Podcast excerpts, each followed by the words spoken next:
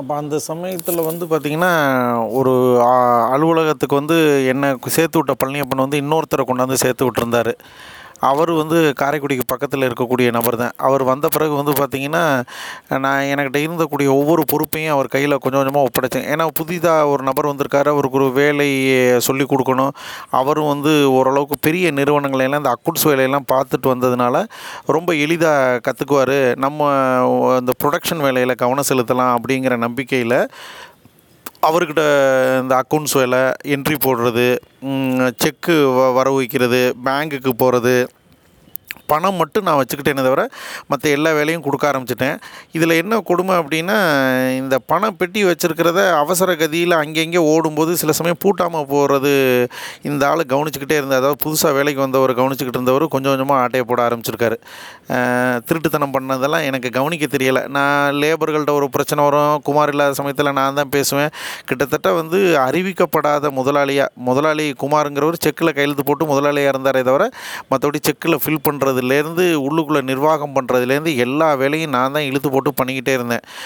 செக்கில் யார் கேட்டாலும் என்னை என் பேரை சொல்லி கூப்பிட்டு எல்லாமே எழுதிட்டு வந்துருங்க நான் கையெழுத்து போட்டு கொடுத்துட்றேன் அப்படிங்கிற மாதிரி சொல்லுவார்.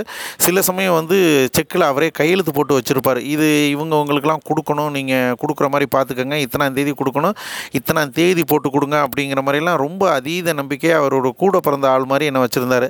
பட் இந்த புதுசாக வந்த நபர் வந்து இதை பூரா கவனிச்சுக்கிட்டே இருந்துட்டு அவர் என்ன பண்ணிட்டார் அப்படின்னா செக்கு கை கையெழுத்து போட்டது அவர் குமார் கையெழுத்து போட்டிருந்த செக்கை ஒன்று கையில் எடுத்து வச்சுக்கிட்டாரு. அது எனக்கு கவனிக்க தெரியலை.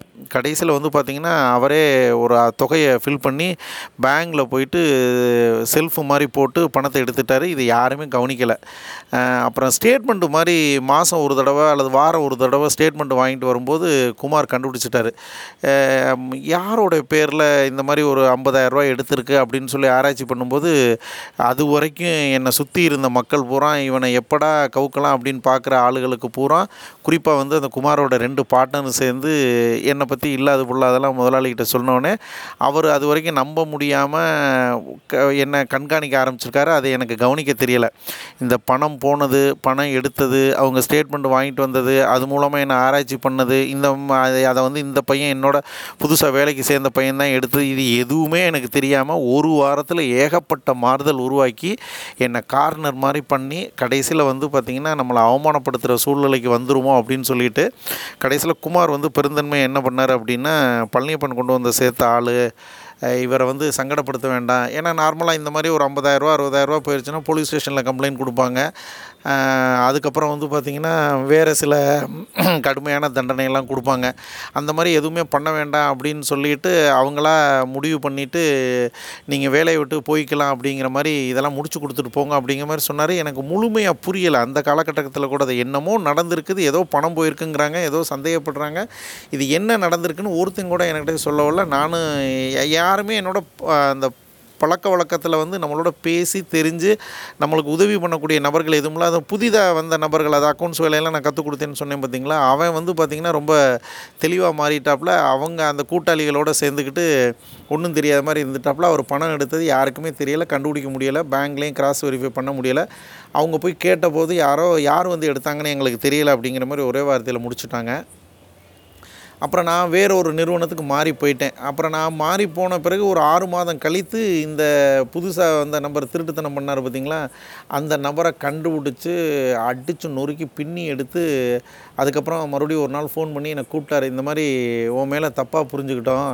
இந்த மாதிரி நடந்திருக்குது. அவன் இது மட்டும் பண்ணல அவன் ஏற்கனவே இருந்த பழைய கம்பெனிகள்லையும் இந்த மாதிரி நிறைய பண்ணிட்டு வந்திருக்கேன். உன்னையும் பள்ளியும் பண்ணி தான் ரெக்கமெண்ட் பண்ணார். அந்த ஆளையும் ரெக்கமெண்ட் பண்ணார். இவ்வளோ ஒரு அயோக்கியனை கொண்டாந்து எப்படி அவர் ரெக்கமெண்ட் பண்ணாருன்னு தெரியல. நீ அங்கே வேலை பார்த்துக்கிட்டு இருக்கேன்னு எனக்கு தெரியுது. நீ மறுபடியும் வா. நீ இல்லைன்னொன்னே என்னால் ஒன்றுமே பண்ண முடியலை.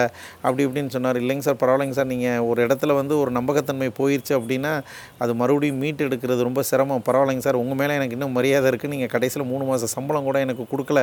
நான் ஏன் உங்கள்கிட்ட கேட்காம வந்தேன் அப்படின்னா என்னைக்கா என்னைக்காவது ஒரு நாளைக்கு அந்த உண்மையெல்லாம் தெரிஞ்சுக்குவீங்க. இப்போ நான் ஒரு மாதிரி பெரிய நிறுவனத்தில் வந்து சேர்ந்துட்டேங்க சார். அதனால் வந்து இனிமேல் நான் வரலைங்க சார். நீங்கள் தப்பாக எடுத்துக்காதீங்க சார். நீங்கள் எங்கே இருந்தாலும் நல்லா இருங்க. எனக்கு உங்களுடைய ஆசீர்வாதம் வேணும். நான் இப்போ தான் ஒரு வருஷம் தான் ஆகுது இந்த துறைக்குள்ளே நுழைஞ்சு. அதனால் எனக்கு எனக்கு ஆசீர்வாதம் பண்ணுங்க சார் அப்படிங்கிற மாதிரி சொன்னேன். சரிப்பா நீ நல்லா இருப்பா அப்படின்னு சொல்லிட்டு ஒதுங்கிட்டார். இந்த இடத்துல வந்து நீங்கள் திருப்பூர் குறித்து முழுமையாக புரிஞ்சுக்கணும் அப்படின்னா திருப்பூர் அப்படின்னாவே வெளியிலேருந்து பார்க்கும்போது அது ஒரு பனியன் கம்பெனி தானேப்பா அங்கே அதிகமாக இருக்கும் அப்படின்னு சொல்லி மாதிரி சொல்லுவாங்க. ஆனால் வந்து திருப்பூரில் வந்து ரெண்டு விதமான நிர்வாகம் இருக்குது ஒன்று உள்நாட்டு வர்த்தகம் இன்னொன்று வந்து வெளிநாட்டு வர்த்தகம். உள்நாட்டு வர்த்தகம் அப்படிங்கிறது என்ன அப்படின்னா பனியன் ஜட்டி தயார் பண்ணுறது இன்றைக்கி வந்து உள்நாட்டு வர்த்தகம்னா அதில் பல விதமான பிரிவுகள் வந்துருச்சே தவிர நான் சொல்லக்கூடிய ஒரு இருபத்தஞ்சி வருடத்திற்கு முன்னாடி ஒன்லி பனியன் ஜட்டி. அப்போ பிராண்டு நேமும் உருவாகலை. நல்லா ஞாபகத்தில் வச்சுக்கோங்க. பனியன் தயாரிப்பாங்க ஜட்டி தயாரிப்பாங்க ஜட்டியில் பலவிதமான ஜட்டி தயாரிப்பாங்க. பனியனில் வந்து பார்த்திங்கன்னா அந்த முண்டா பனியன் கை வச்ச பனியன் இது ரெண்டு தான் தயாரிப்பாங்க. எல்லாம் சின்ன சின்ன யூனிட்டாக இருக்குதும். ஸ்மால் ஸ்கேல் இண்டஸ்ட்ரீஸுன்னு சொல்ல முடியாத அளவுக்கு அதுக்கு கீழே உள்ள லெவலில் தான் இருக்கும்.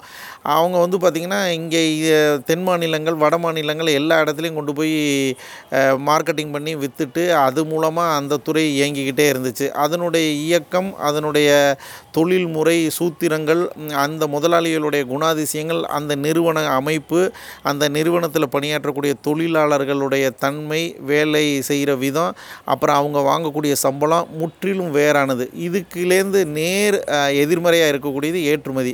ஏற்றுமதிங்கிறது கிட்டத்தட்ட வந்து எண்பத்தி ஒம்போதுலேருந்தே திருப்பூர் வந்து நல்லா பிக்கப்பாக ஆரம்பிச்சிருச்சு.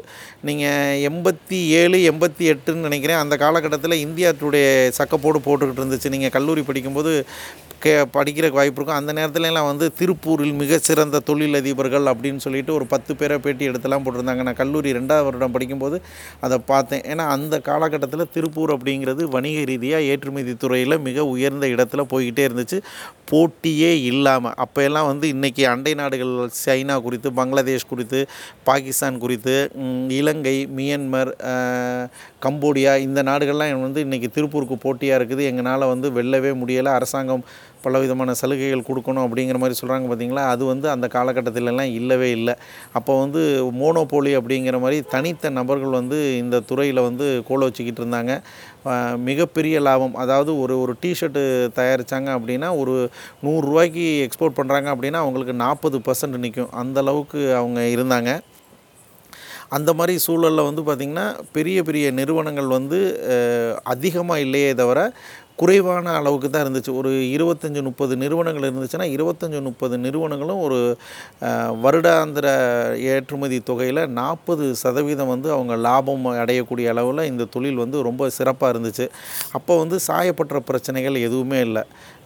கிட்டத்தட்ட இவங்க மண்ணில் தான் திறந்து விட்டுக்கிட்டு இருந்தாங்க. இன்றைக்கி வந்து உரத்த நாடு அணைன்னு சொல்லிட்டு அந்த அணை முழுக்க சாயக்கழிவுகளாக கொண்டு போய் சேர்ந்து அந்த அணையே பயன்படுத்த முடியாத சூழல் உருவாகி கடந்த ரெண்டு மூணு வருஷத்தில் வந்து டிஸ்சார்ஜ் ஆப்ஷன் சொல்லிட்டு இந்த டையிங்கில் வந்து உருவாகி ஜீரோ கழிவு அதாவது சாயம் வந்து திறந்து விட்டால் அதை வந்து எஃப்ளூயன் ட்ரீட்மெண்ட் பிளான்ட் மூலமாக அதை சரி செஞ்சு அப்புறம் வந்து வெறுமனே வந்து சாயம் இல்லாத தண்ணியை வெளியே விடுற அளவுக்கு ஒப்பீடு அளவில் இன்றைக்கி வந்து சுற்றுப்புற சூழலை மேம்படுத்துகிற அளவுக்கு வளர்ந்துருக்கு. ஆனால் அந்த காலகட்டத்தில் வந்து வாய்க்கால் வழியாக அதை திறந்து விட்டு கடைசியில் உரத்த நாடு அணையே கெட்டு கெடுத்து ஒரு மாதிரி ஆகி போய் இன்றைக்கும் அதை வந்து பயன்படுத்த முடியாத சூழலில் தான் இருக்குது.